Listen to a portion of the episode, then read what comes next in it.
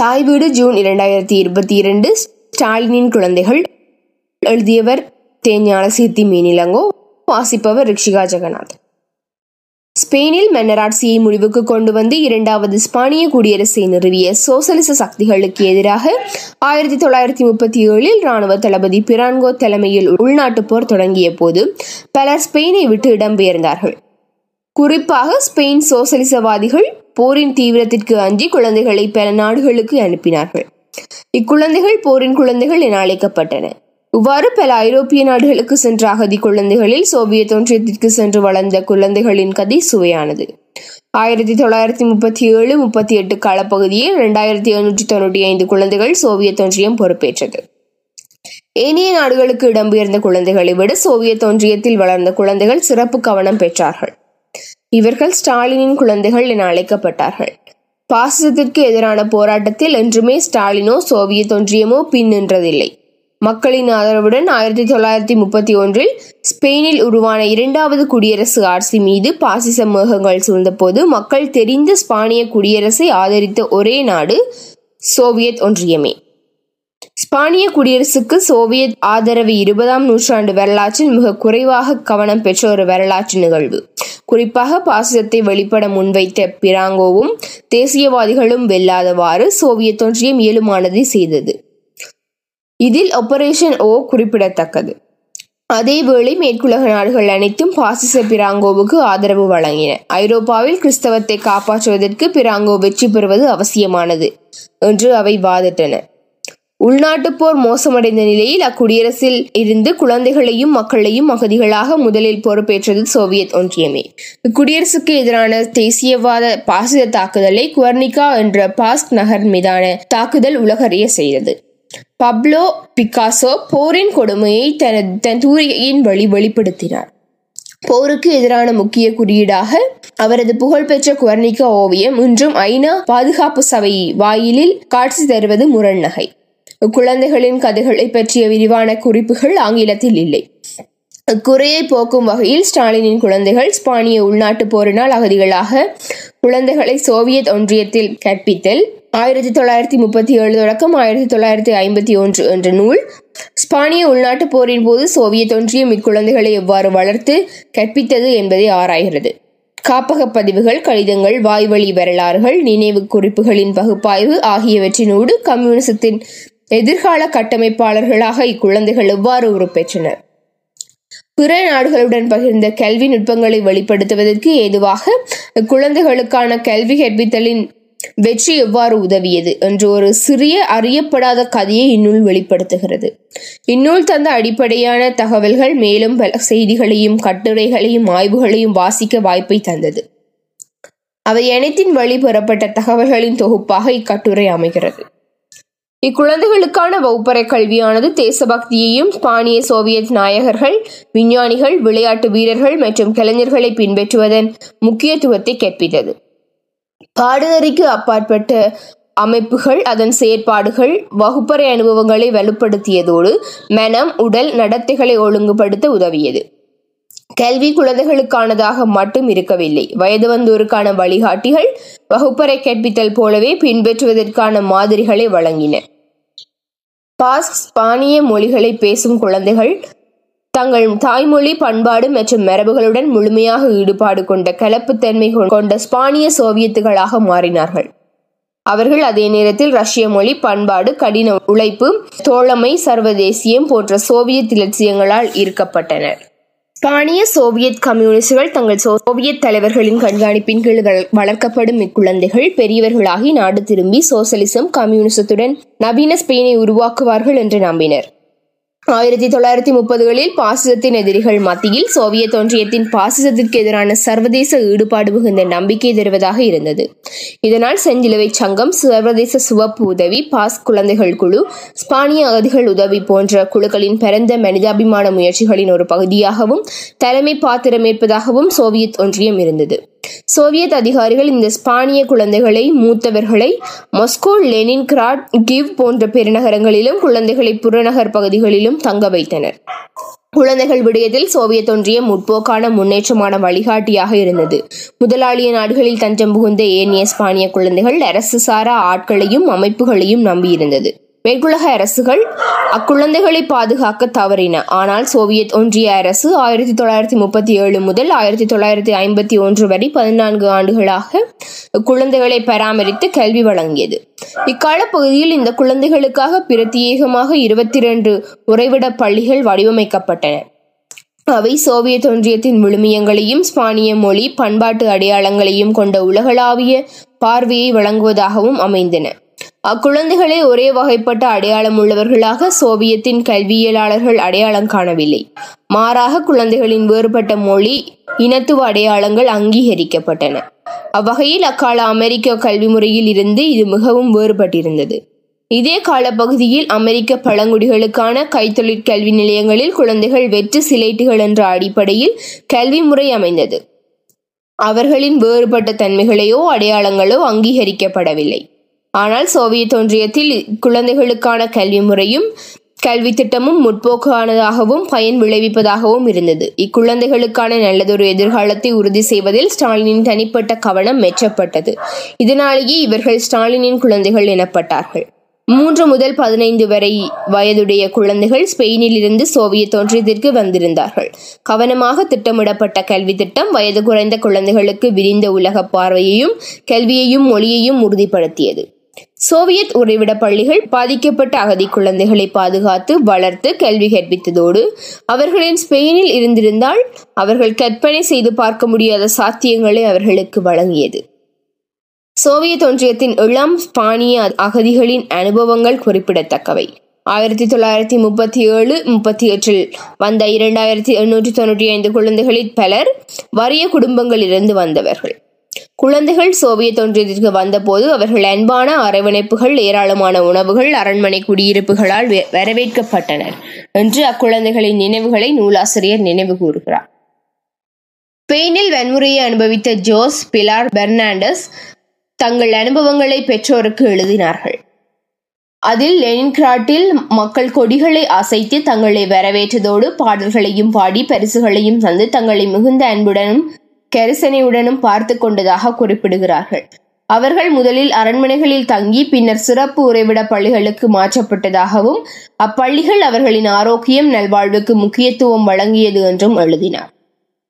Soviet ஒன்றியத்தை மையம் கொண்ட இரண்டாம் உலகப் போர் இக்குழந்தைகளுக்கு மிகுந்த நெருக்கடியை கொடுத்தது. அதுவரை மிகுந்த சலுகைகளுடன் விருந்தினர்களைப் போல் பராமரித்த பள்ளிகளை ஹிட்லரின் படைகளிடமிருந்து காக்க இடம்பெயர்க்க வேண்டியிருந்தது. இது எதிர்பாராத திடீர் வெளியேற்றமாக இருந்தது. அது பயங்கர அனுபவங்களை கொடுத்தது. குழந்தைகள் மின்சாரம் தண்ணீர் உணவு என்பன குறைவாக கிடைக்கின்ற யூரல் மலை அடிவாரத்தில் தற்காலிகமாக தங்க வைக்கப்பட்டார்கள். இந்த அனுபவத்தை ஒருவர் பின்வருமாறு நினைவு கூன்றார் மோசமான குளிரில் மொழி தெரியாமல் உறவினர்கள் இல்லாமல் அரவணைக்க ஆள் இல்லாமல் வாழ நேர்ந்தது. சோவியத் ஒன்றியத்திற்கு வந்த பிறகு முதல் முதலாக குழந்தைகள் தங்கள் உயிருக்கு பயந்தனர். எல்லாவற்றுக்கும் மேலாக தங்கள் உறைவிட பள்ளிகளில் அவர்கள் ஏனிய சோவியத் ஒன்றிய குழந்தைகளை விட சலுகை பெற்ற ஒரு வாழ்க்கை தங்களுக்கு வாய்த்திருக்கிறது என்பதை உணர்ந்தனர். இடப்பெயர்வும் போர் ஏற்படுத்திய நெருக்கடியும் எல்லா குழந்தைகளையும் சமமாக நடத்த வேண்டிய நிலைக்கு தள்ளியது. அப்போதும் இந்த விருந்தின குழந்தைகளுக்கு இயலுமான சலுகைகளை வழங்க சோவியத் ஒன்றியம் தயங்கவில்லை என்பது முக்கியமானது. அக்குழந்தைகளின் பாதுகாப்பும் உணவும் இருப்பிடமும் தொடர்ச்சியான இடப்பெயர்வுக்கு நடுவிலும் உறுதி செய்யப்பட்டபடியே இருந்தன. இக்குழந்தைகளும் ஏனைய சோவியத் குழந்தைகளைப் போல வாழக் கற்றார்கள் உடல் உழைப்பு அவர்களின் உணவை உத்தரவாதப்படுத்தியது. இராணுவ பயிற்சி அவர்களை தற்காப்புக்கு தயார்படுத்த உதவியது. போர் அவர்களுக்கு தியாகம் மற்றும் சுய ஒழுக்கம் பற்றி அறிய வழி அமைத்தது. போரினால் சோவியத் ஒன்றியத்தில் நீண்ட காலம் தங்குவதற்கு அவர்களை தயார்படுத்த பள்ளிகள் தயாராகின. அதனால் தொழிற்பயிற்சி ரஷ்ய மொழி கற்பித்தல் ஆகியவற்றில் அதிக கவனம் செலுத்தப்பட்டது. இரண்டாம் உலக போரினால் ஸ்பானிய குழந்தைகளை விட இடம்பெயர்ந்த மூத்தோர் மிகுந்த நெருக்கடியை எதிர்நோக்கினார்கள். புதிய இடமும் ரஷ்ய மொழியை முழுமையாக தெரியாமையும் அவர்களுக்கு தடையாக இருந்தது. அதுவரை ஸ்பானியர்களாகவே வாழ்ந்தவர்கள் முதன்முறையாக சோவியத் சமுதாயத்துடன் இணைந்து வாழ்வது பற்றி சிந்திக்கத் தொடங்கினார்கள். போரின் போது ஸ்பானியர்கள் தொழிலாளர் பயிற்சி பள்ளிகள் மற்றும் தொழிற்சாலைகளில் நுழைந்தனர். சிலர் தொழிலாளர்களாக ஆனார்கள். மற்றவர்கள் தங்கள் புதிய உலகத்திற்குள் தங்களை தகவமைக்க போராடினார்கள். ஒரு சிலரின் குற்றவியல் நடத்தை பலரின் ஆபத்தான வாழ்க்கை நிலைமைகளை கருத்தில் கொண்ட ஸ்பானிய கம்யூனிஸ்ட் கட்சி ஸ்பானியர்கள் மொஸ்கோவிற்கு திரும்ப வேண்டும் என்று வலியுறுத்தியது. இதனால் பலர் மொஸ்கோவிற்கு திரும்பினார்கள். மொஸ்கோவில் நிலைமை மேம்பட்டதாக இருந்தது. இளம் ஸ்பானியர்களும் முதியவர்களும் பேசிக்கொள்ளவும் பழகவும் வாய்ப்புகள் ஏற்பட்டன. இந்த ஊடாட்டத்தின் மையமாக சாக்லவ் சங்கத்தின் அமைந்தது. சோவியத் ஒன்றியத்தின் புகழ்பெற்ற விமானியான வெலரி சாக்வோவின் நினைவாக உருவான இந்த மையம் நூலகத்தையும் பல அறைகளையும் கொண்டிருந்தது. இது ஸ்பானிய நாடகங்களை அரங்கேற்றவும் ஸ்பானிய இசை நடனங்களை பயிலவும் தங்கள் தாய்மொழியில் பேசவும் வழியமைத்தது. ஆயிரத்தி தொள்ளாயிரத்தி நாற்பத்தி ஆறில் ஸ்பெயினும் சோவியத் ஒன்றியமும் இம்மக்களை திருப்பி அனுப்புவது பற்றிய ரகசிய பேச்சுகளின் விளைவாக அகதிகள் பலர் ஸ்பெயினுக்கு திரும்ப அனுமதிக்கப்பட்டனர். இருப்பினும் நாடு திரும்பியவர்களில் பலர் சர்வாதிகாரி பிராங்கோவின் ஸ்பெயினில் தங்களுக்கு எதிர்காலம் இல்லை என உணர்ந்து விரைவில் சோவியத் ஒன்றியத்திற்கு திரும்பினர். சோவியத் ஒன்றியத்தில் தங்கியிருந்த ஸ்பானியர்கள் தாங்கள் அங்கம் வகிக்கும் சமுதாயத்திற்கு பல வழிகளில் பங்களித்தனர். இது சோவியத் சோதனை வெற்றி அளித்தது என்றே கொள்ள வேண்டும். ஸ்பானிய குழந்தைகளுக்கான பள்ளிகள் பல வழிகளில் சோவியத் கல்வியை பிரதிபலித்தன.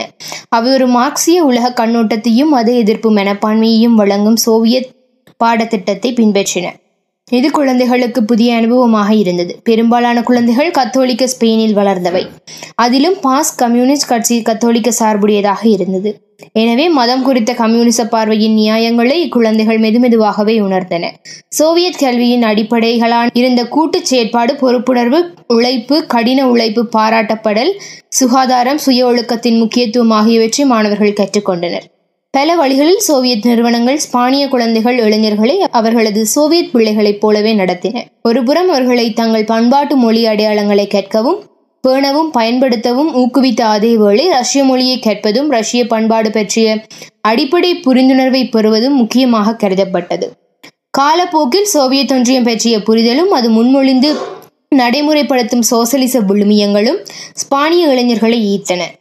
அவர்கள் சோசலிச சித்தாந்தத்தின் மீது மிகுந்த மரியாதை கொண்டவர்களாக இருந்தார்கள். இரண்டாம் உலகப் போரின் போது இளைஞர்கள் கடுமையாக உழைத்தார்கள். தங்கள் ரஷ்ய சகாக்களுக்கு ஈடாக பணியாற்றினார்கள்.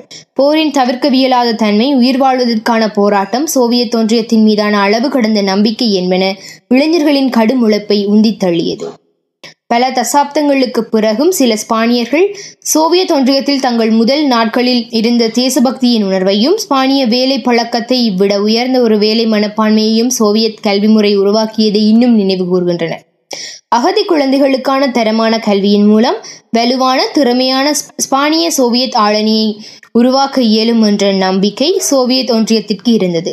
ஆயிரத்தி தொள்ளாயிரத்தி முப்பத்தி ஒன்பதாம் ஆண்டு ஆளணி அபிவிருத்தி தொடர்பில் ஸ்டாலின் ஆற்றிய உரை இதற்கு தெளிவான பாதையை காட்டியது. அது ஸ்பானிய குழந்தைகளை அவர்களின் அடையாளங்களுடனும் தனித்தன்மையுடனும் வளர்வதை உறுதி செய்ய கோரியது. இக்குழந்தைகளை பிறந்த மனிதாபிமான தளத்தில் நோக்க கோரியது. இந்த நோக்கை உறைவிட பள்ளிகள் வெற்றிகரமாக நடைமுறைப்படுத்தின. ஒருபுறம் பாசிச அச்சுறுத்தலும் மறுபுறம் பல ஸ்பானிய குழந்தைகள் வேலை பெற தகுதியான பதினான்கு வயதை அடைந்தமையும் புதிய நெருக்கடியை உருவாக்கியது. ஸ்பெயினில் பிராங்கோவின் வெற்றி நாடுமூழலை அசாத்தியமாக்கியது. எனவே பெரியவர்களை உறைவிட பள்ளிகளில் இருந்து நீக்கி குழந்தைகளின் சோவியத் மயமாக்கலை மேம்படுத்த ரஷ்ய மொழியை அயல் மொழியாக கற்பிப்பது அவசியமாயிற்று. இதன் மூலம் அவர் அவர்களை சோவியத் சமுதாயத்திற்குள் நுழைய வசதிகள் உருவாகின. இதற்கு லெனின்கிராட் மஸ்கோவின் ஸ்பானிய இளைஞர்களுக்கான வீடுகள் போன்ற இடைநிலை நிறுவனங்கள் திறக்கப்பட்டன. ஸ்பானிய இளைஞர்கள் வர்த்தக பள்ளிகள் தொழிற்சாலைகள் அல்லது புதிய இளைஞர் இல்லங்களுக்கு மாறினார்கள். இது இளைஞர்களின் வாழ்வின் அடுத்த கட்டத்திற்கு நகர்த்தியது. சோவியத் சமுதாயத்தில் நுழைந்து உழைப்புக்கு பங்களிப்பதற்கான தயாரிப்பு போர் முயற்சி போன்றன தொழிலாளர் இராணுவ பயிற்சிக்கு ஒரு புதிய முக்கியத்துவத்தை உருவாக்கியது. ஸ்பானியர்களுக்கு மேலதிகமாக மொழி பயிற்சி தேவைப்பட்டது. எனவே இளைஞர் இல்லங்கள் பள்ளிக்கும் வேலைக்கும் இடையிலான வேலை பிரிவினையோடு அவர்களை சமூகத்தில் உள்ளிருக்கும் செயற்பாடுகள் துரிதப்படுத்தப்பட்டன. ஆயினும் கூட இந்த முன்முயற்சிகளில் பின்னரும் சில இளம் ஸ்பானியர்கள் சோவியத் வாழ்க்கையில் ஒன்றிணைய வெகுவாக போராடினர். இரண்டாம் உலகப் போர் காலம் ஸ்பானிய குழந்தைகளுக்கும் இளைஞர்களுக்கும் மிக கடினமான காலமாக இருந்தது. அவர்கள் ரஷ்யர்களை விட மேம்பாடாக இருந்த போதும் இதன் தாக்கங்கள் மெதுமெதுவாக தெரிய தொடங்கின. இளைஞர் இல்லங்கள் வெற்றி அளிக்கவில்லை. போரின் அழுத்தங்களும் சோவியத் விழுமியங்களுக்கு கொடுக்கப்பட்ட முக்கியத்துவமும் சில ஸ்பானிய இளைஞர்களை பாதித்தது. போரின் நெருக்கடியால் அவர்களை மாஸ்கோவுக்கு அனுப்புவதும் சாத்தியப்படவில்லை. அதேவேளை கைத்தொழில் துறைக்கு நுழைந்த ஸ்பானிய இளைஞர்களுக்கு உதவித்தொகையும் உரிய கவனிப்பும் கிடைத்தது. போரின் நெருக்கடி குறைந்தவுடன் ஒரு தொகுதியினர் மாஸ்கோவுக்கு சென்றனர். அங்கு சாக்கலோவ் சங்கம் உயிர்ப்புடன் இயங்கத் தொடங்கியது. அது இது சோவியத் ஒன்றியத்தில் வாழ்ந்த சிரமப்பட்ட இளையோருக்கு புதிய வாய்ப்புகளை வழங்கியது. ஸ்பானிய பண்பாட்டு பயிற்சிகளை சாக்கலவ் சங்கம் வழங்கத் தொடங்கியது. இதனால் பண்பாட்டு நெருக்கடியால் சிரமப்பட்ட இளைஞர்கள் மெதுமெதுவாக தங்களை மீட்டெடுக்கத் தொடங்கினர். ஸ்பானிய இளைஞர்களுக்கு மானியங்கள் வழங்கப்பட்டன. இதன் விளைவால் அவர்கள் தங்கள் சோவியத் சகாக்களை விட அதிக சதவீதத்தில் உயர்கல்வி கற்ற தகுதி பெற்றனர். இங்கு கவனிக்க வேண்டியது யாதெனில் ஆயிரத்தி தொள்ளாயிரத்தி முப்பத்தி ஏழில் சோவியத் ஒன்றியத்திற்குள் வந்தது முதல் ஹோட்டல்களிலும் அரண்மனைகளிலும் தங்க வைக்கப்பட்டு போரின் இரண்டு நாட்களிலும் சிறப்பாக கவனிக்கப்பட்ட இவர்கள் ஒரு சலுகை பெற்ற வாழ்க்கையை வாழ்ந்தார்கள் என்பதே உண்மை. அந்த வாழ்வை ஸ்டாலினின் உலகளாவிய பார்வையும் மனிதாபிமான சர்வதேசியமும் சாத்தியமாக்கின. இது முழுமையாக ஏற்றுக்கொள்ளப்பட முடியாதாயினும் ஸ்டாலின் ஒரு மனிதாபிமான நோக்கில் அகதிகளுக்கு சிறப்பு சலுகைகளுக்கு அனுமதித்தார். இந்த சிறப்பு சலுகைகள் சீரழிந்த ஒரு தொகுதி ஸ்பானியர்களையும் உருவாக்கியது என்பதை மறப்பதற்கில்லை. ஸ்பானிய கம்யூனிச தலைவர்களும் சோவியத் தலைவர்களும் இந்த குழந்தைகளை வளமான சோசலிச கட்டுமானத்துக்கு பங்களிக்கும் படையாக இலத்தீன் அமெரிக்க ஆபிரிக்க ஆசிய நாடுகளின் சோசலிச சிற்பிகளாக உருவாக்க கனவு கண்டனர். இந்த கனவு வெற்றியடைந்தது என்றே சொல்ல வேண்டும். கியூபா புரட்சிக்கு பின்னர் கியூபாவை கட்டியெழுப்ப பிடல் காஸ்ட்ரோவுக்கு உதவிய ஆண்டோனியா மார்டினஸ் பின்வருமாறு சொல்கிறார் முகச்சாதாரண மக்களாகிய எங்களிடம் சோவியத் மக்கள் காட்டிய அன்பு எம்மை நட்புடன் நடத்தியமை பெருந்தன்மை கருணையை எவ்வளவு பணம் கொடுத்தாலும் வாங்க முடியாது. சோவியத் ஸ்பானிய நிறுவனங்களில் ஸ்பானியர்களின் வாழ்க்கை சூழ்நிலைக்கு ஏற்ப மாறுபட்டது போல அவர்களின் தொழில் வாழ்க்கையும் மாறியது. உறைவிட பள்ளிகளுக்கு பிறகு பெரும்பாலான இளைஞர்களுக்கு தொடர்ச்சியான கல்வி கேட்பது வழக்கமாக இருந்தது. பயிற்சி பள்ளிகளில் முன்னூற்றி தொண்ணூற்றி இரண்டு சிறுவர்களும் இருநூற்றி பதினைந்து சிறுமிகளும் ஏற்றுக்கொள்ளப்பட்டார்கள். நூற்றி எண்பத்தி ரெண்டு ஆண்களும் இருநூற்றி இருபத்தி எட்டு பெண்களும் தொழில்நுட்ப பள்ளிகளில் படித்தனர். உறைவிட கல்வியை முடித்தவர்களில் இருபத்தி நான்கு சதவீதத்தினர் உயர்கல்விக்கு தகுதி பெற்றனர். பல தொழில்நுட்ப பள்ளிகளில் ஆண்களை விட அதிகமாக பெண்கள் கல்வி கற்றனர். உதாரணமாக ஒரு தாதியர் பயிற்சி கல்லூரியில் எழுபத்தி இரண்டு பெண்களும் ஒரு ஆணும் பயின்றனர். ஆடை தொழில்நுட்பத்தில் நாற்பத்தேழு பெண்களும் நான்கு ஆண்களும் கற்றனர். சோசலிசம் நடைமுறையில் இருந்த சோவியத் ஒன்றியத்திலும் தொழில்களுக்கும் பாலினத்துக்குமான நெருங்கிய தொடர்பு இருந்தமை இத்தரவுகள் காட்டி நிற்கின்றன இதேபோல இயந்திர விவசாயம் புகையிரத தொழில்நுட்பம் சாலை கட்டுமானம் மின்சாரம் சக்தி தொடர்பான கட்டிகள் அனைத்திலும் ஸ்பானிய இளைஞர்கள் கல்வி கற்றார்கள். உறைவிட பள்ளிகளை விட்டு வெளியேறிய ஸ்பானியர்கள் மூன்று முக்கிய வழிகளை தேர்ந்தெடுத்தனர். அறிவியல் தொழில்நுட்பம் மொழிபெயர்த்தல் கற்பித்தல் தொழில்துறை உற்பத்தி. இவர்களில் பலர் பொருளாதாரம் வரலாறு தத்துவம் உயிரினல் வேளாண்மை கணிதம் கல்வியியல் ஆகியவற்றில் முனைவர் பட்டம் பெற்றார்கள். மற்றவர்கள் மருத்துவம் விவசாயம் நீர் மின்சாரம் வேதியியல் அயல் மொழிகள் விமானம் கருவிகள் போக்குவரத்து போன்ற பல கற்கைகளை வழங்கும் உயர்கல்வி நிறுவனங்களில் படித்தார்கள். இவர்கள் சோவியத் ஒன்றியத்தின் பல முன்னோடியான பரீட்சார்த்த முயற்சிகளுக்கு பங்களித்தார்கள். குறிப்பாக விவசாயத்தின் திறனை உயர்த்த தொடங்கப்பட்ட வேர்ஜின் லேண்ட்ஸ் கம்பைன் பல நீர்மின் உற்பத்தி திட்டங்கள் அணைகள் போன்றவற்றில் முன்னோடியான செயற்பாட்டாளராக இருந்தார்கள். பலர் ஸ்பானிய ரஷ்ய கம்யூனிஸ்ட் கட்சிகளில் சேர்ந்தார்கள். சோவியத் குடியுரிமை பெற்றார்கள். சோவியத்தின் உயர் அடுக்குகளை நோக்கி பயணித்தார்கள். ஆயிரத்தி தொள்ளாயிரத்தி ஐம்பத்தி ஒன்பதில் நடந்த கியூபா புரட்சியின் பின்னர் நூற்றுக்கும் மேற்பட்டவர்கள் பிடல் காஸ்ட்ரோவின் கியூபாவுக்கு பயணமானார்கள். அங்கு புரட்சிகர கியூபாவை கட்டியெழுப்ப அயராது உழைத்தார்கள். கியூபர்களும் ஸ்பானிய மொழியை பேசியதால் அவர்கள் சொந்த நாட்டில் இருப்பது போன்றதொரு உணர்வை பெற்றார்கள். அவர்கள் மிக படித்த பயிற்சி பெற்ற நிபுணர்கள் மார்க்சியத்தில் தெளிந்தவர்கள் ஸ்பானிய மொழியை சரளமாக பேசுபவர்கள்.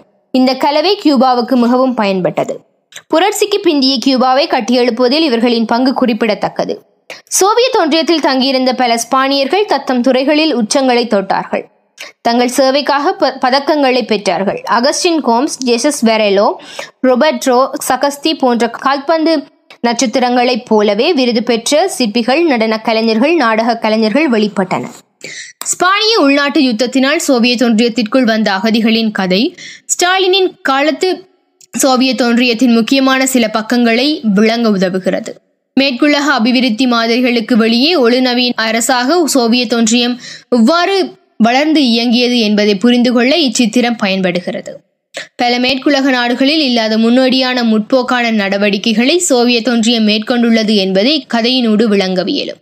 வேறுபட்ட சித்தாந்தங்களை கொண்டிருந்த ஏனைய நாடுகளைப் போலவே சோவியத் ஒன்றியத்திலும் கல்வி என்பது ஒரு ஒழுங்குமுறையை கற்பிப்பதை நோக்காக கொண்டிருந்தது. ஆனால் சோவியத் ஒன்றியத்தில் கல்வி வெறும் கருத்தியல் சார்ந்த விடயமாக இருக்கவில்லை.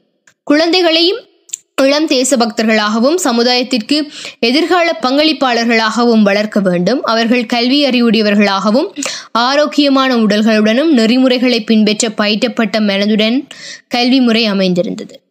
குழந்தைகள் மக்களின் நன்மைக்காக அணிதிரட்ட வேண்டிய அரச வளமாக கருதப்பட்டனர். சோசலிச அரசானது குழந்தைகளின் வளமான எதிர்காலமே நாட்டின் வளமான எதிர்காலம் என்பதில் உறுதியாக இருந்தது. குழந்தைகளும் அவர்களின் கல்வியும் நாட்டுக்கு வளம் என்பதை சோவியத் ஒன்றியம் நன்கு அறிந்திருந்தது எனவே அவர்களுக்கு தேவையானதை சோவியத் அரசு உறுதிப்படுத்தியிருந்தது. ஸ்பானிய குழந்தைகள் இரு நாடுகளின் தேசபக்தர்களாக இருக்க வேண்டும் என்பதில் உறைவிட பள்ளிகள் சற்று வித்தியாசமாக இருந்தாலும் அது பரந்த அளவில் சோவியத் கல்விக்கு எதிரானதல்ல. சோவியத் கல்வி தேசியத்திற்கு கட்டுப்படாத சர்வதேச நெறிமுறையை குழந்தைகளிடையே உருவாக்க முயன்றது. தேசியதை விட வர்க்க பார்வை மேலானதும் அவசியமானதும் என்பதை கற்பித்தது. எனவே ஸ்பானிய குழந்தைகளுக்கான பள்ளிகள் சோவியத் அல்லாத ரஷ்ய பள்ளிகளின் வடிவத்தை எடுத்தன. இதில் உள்ளூர் பண்பாடுகள் மரபுகள் மொழிகள் மிகவும் முக்கியமானதாக அதிநவீன சோவியத் மதிப்புகளை கற்பிக்கவும் வெளிப்படுத்தவும் பயன்படுத்தப்பட்டன. இங்கு தேசிய வடிவத்தில் என்பது உள்ளடக்கத்தில் சோசலிசத்தின் முடிவுகளுக்கான வழிமுறையாகும். இத்தத்துவார்த்த புரிதல் அனைவரிடத்திலும் இருந்தது. ஸ்பெயினில் இருந்து வந்த அகதி குழந்தைகளை ஸ்டாலினும் அவரது அரசும் கையாண்ட விதமும் அவர்களுக்கான கல்வியில் தத்துவார்த்த நிர்வாக ஒழுங்கமைப்புகளும் சோவியத் ஒன்றியம் பற்றிய சில செய்திகளை சொல்கின்றன. ரஷ்ய ரஷ்யர் அல்லாத சோவியத் குழந்தைகளின் கல்வி வளர்ப்பிற்கும் ஸ்பானிய குழந்தைகளின் கல்விக்கும் இடையே குறிப்பிடத்தக்க ஒற்றுமைகள் உள்ளன. ஆயிரத்தி தொள்ளாயிரத்தி முப்பதுகளின் பிற்பகுதியிலும் ஆயிரத்தி தொள்ளாயிரத்தி நாற்பதுகளின் சோவியத் தேசியம் கல்வி கொள்கைகள் ஒப்பீட்டளவில் சீரானதாக இருந்ததை நோக்கலாம். இன்று திரும்பி பார்க்கும்போது நாம் அவற்றை சிறந்த நடைமுறைகள் என்று அழைக்கலாம். அதேவேளை பல அறிஞர்களையும் ஆய்வாளர்களையும் சுட்டிக்காட்டியபடி ஸ்டாலினின் காலம் முழுவதும் சோவியத் ஒன்றியம் தனது பிரதேசங்களுக்குள் உள்ள வேறுபாடுகளை அடையாளம் கண்டு அங்கீகரித்தது. அதற்கு மதிப்பளித்தது வேற்றுமைகளின் முக்கியத்துவத்தை அது முதலாளித்துவ தேசியவாதம் அல்ல வலியுறுத்தியது. இது ஸ்டாலின் காலம் முழுவதும் நிலையானதாக இருந்தது. இது மொழிகள் பண்பாடுகளை பாதுகாக்கவும் மேம்படுத்தவும் வளங்களை செலவிட்டது. ஸ்பெயினின் அகதி குழந்தைகளின் விஷயமும் அப்படித்தான். சோவியத் ஒன்றியம் அக்குழந்தைகளின் தேவைகளை முழுமையாக நிறைவு செய்வதையும் அவர்களது மொழியையும் பண்பாட்டையும் பேணி பாதுகாக்கவும் கடத்தவுமான செயல்களுக்கும் வாய்ப்பளிக்கும் வகையில் கவனம் செலுத்தப்பட்டன. அதை நாட்டின் தலைவர் ஸ்டாலின் உறுதி செய்தார்.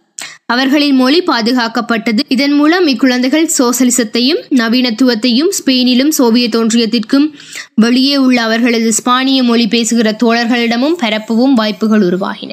இதனால் பல ஸ்பானியர்கள் அரசியல் பண்பாட்டு அறிவியல் தலைவர்களாக உருவெடுத்தார்கள். இந்த ஸ்பானிய குழந்தைகளின் கதை சோசலிச கட்டுமானத்தின் பல்பரிமாணங்களையும் ஸ்டாலின் என்ற ஒரு நிர்வாகியின் திறனையும் சோவியத் ஒன்றியத்தில் திட்டமிடலும் நிர்வாகமும் எவ்வாறு ஒரு மார்க்சிய உலக பார்வையில் விரிந்தன என்பதற்கான ஒரு எடுத்துக்காட்டு மட்டுமே என்பதை இங்கு நிறைவு கூறல் பொருத்தம். நிறைவாக ஸ்டாலினின் குழந்தைகளில் பெரும்பாலானோர் தங்கள் வாழ்வில் கண்ட வெற்றிகள் சொல்கின்ற செய்தி என்ன என்ற கேள்வியை எழுப்ப வேண்டியுள்ளது. ஒரு உறைவிட பள்ளி சர்வதேச மாணவர்களை கொண்டிருப்பதாக அது சோவியத் பள்ளிகள் அல்லது பொதுவாக நவீன கல்வி முறைகளை விட அடிப்படையில் வேறுபட்ட முறையில் இயங்குகிறது என்று பொருளல்ல. இவ்வகையான விசேட நிறுவனங்களை இன மொழியியல் ஒருமைப்பாடு பன்முகத்தன்மை ஆகியவற்றின் அடிப்படையில் வேறுபடுத்தி காலச்சூழலின் அடிப்படையில் அவற்றை விளங்க வேண்டும். வரலாற்றின் மிகவும் முக்கியமான ஒரு காலப்பகுதியில் இக்குழந்தைகளின் இடப்பெயர்வு நடந்தது. சோவியத் ஒன்றியத்தின் திட்டமிடலானது இளைஞர்களின் எதிர்காலத்திற்கும் மாற்றமடையும் சூழலை கையாள்வதற்கான பயிற்சியின் தேவைக்கும் மதிப்பளித்தது. அதே நேரத்தில் அக்குழந்தைகளிடையே இருந்த பண்பாட்டு வேறுபாடுகளை ஏற்று அதற்கு மதிப்பளித்து அப்பண்பாட்டு அடையாளங்கள் பேணப்பட வழி செய்தது. அவர்களின் கல்வி வளர்ப்பை புரிந்து கொள்வது அவர்கள் எவ்வாறு பலமான பெரியவர்களாக ஆனார்கள் என்பதை நன்றாக புரிந்து கொள்ள உதவும். இது கல்வி அறிவு தேசபக்தி ஒழுக்கம் அரசியல் உணர்வு ஆகியவற்றினோடு சர்வதேசியவாதிகளாக உருவெடுத்தவர்கள் எவ்வாறு சோசலிசத்தை உருவாக்க தயாரானார்கள் என்பதையும் விளங்கிக் கொள்ள உதவும். அகதி நெருக்கடி அரசுகளை உலகளாவ ஆட்டி படைக்கின்ற வேளையில் குழந்தைகள் இடப்பெயர்வில் தங்கள் உயிர்களை இழக்கின்ற செய்திகளை அடிக்கடி ஊடகங்கள் தாங்கி வருகையில் மனிதாபிமானம் குறித்த கேள்விகள் எழுந்த வண்ணமே உள்ளன. இற்றைக்கு எண்பத்தைந்து ஆண்டுகளுக்கு முன்னர் சோவியத் ஒன்றியமும் ஸ்டாலின் என்ற மனிதனும் அகதி குழந்தைகளை எவ்வாறு பராமரித்து கல்வி கற்பித்து வளர்த்தார்கள் என்பது காலப்பொருத்தமான கதை. ஸ்டாலின் மீதான பிம்பங்களுக்கு முரணாக அவரின் தலைமையிலான அரச எந்திரம் ஆயிரக்கணக்கான அப்பாவி குழந்தைகளுக்கு மனிதாபிமான மகத்தான பண்பாட்டு ரீதியாக உணர்திறன் கொண்டே வரவேற்பை நிறுவனமயமாக்க முடியும் என்பதை செய்து காட்டியுள்ளது. இன்றைய காலத்திற்கு சோவியத் ஒன்றியம் சொல்கிற பாடம் யாதெனில் போரினால் தொலைதூர நாட்டிலிருந்து வரும் அகதிகளாக்கப்பட்ட குழந்தைகளை பராமரிப்பதிலும் கல்வி கற்பிப்பதிலும் ஒரு அரசு முக்கிய பங்கை வகிக்க முடியும் என்பதை நிரூபிக்கிறது. அவ்வகதிகளின் வளமான எதிர்காலத்தை அவர்களின் பண்பாட்டு அடையாளங்களை தக்க வைத்து அரசுகளால் உறுதிப்படுத்தவியலும்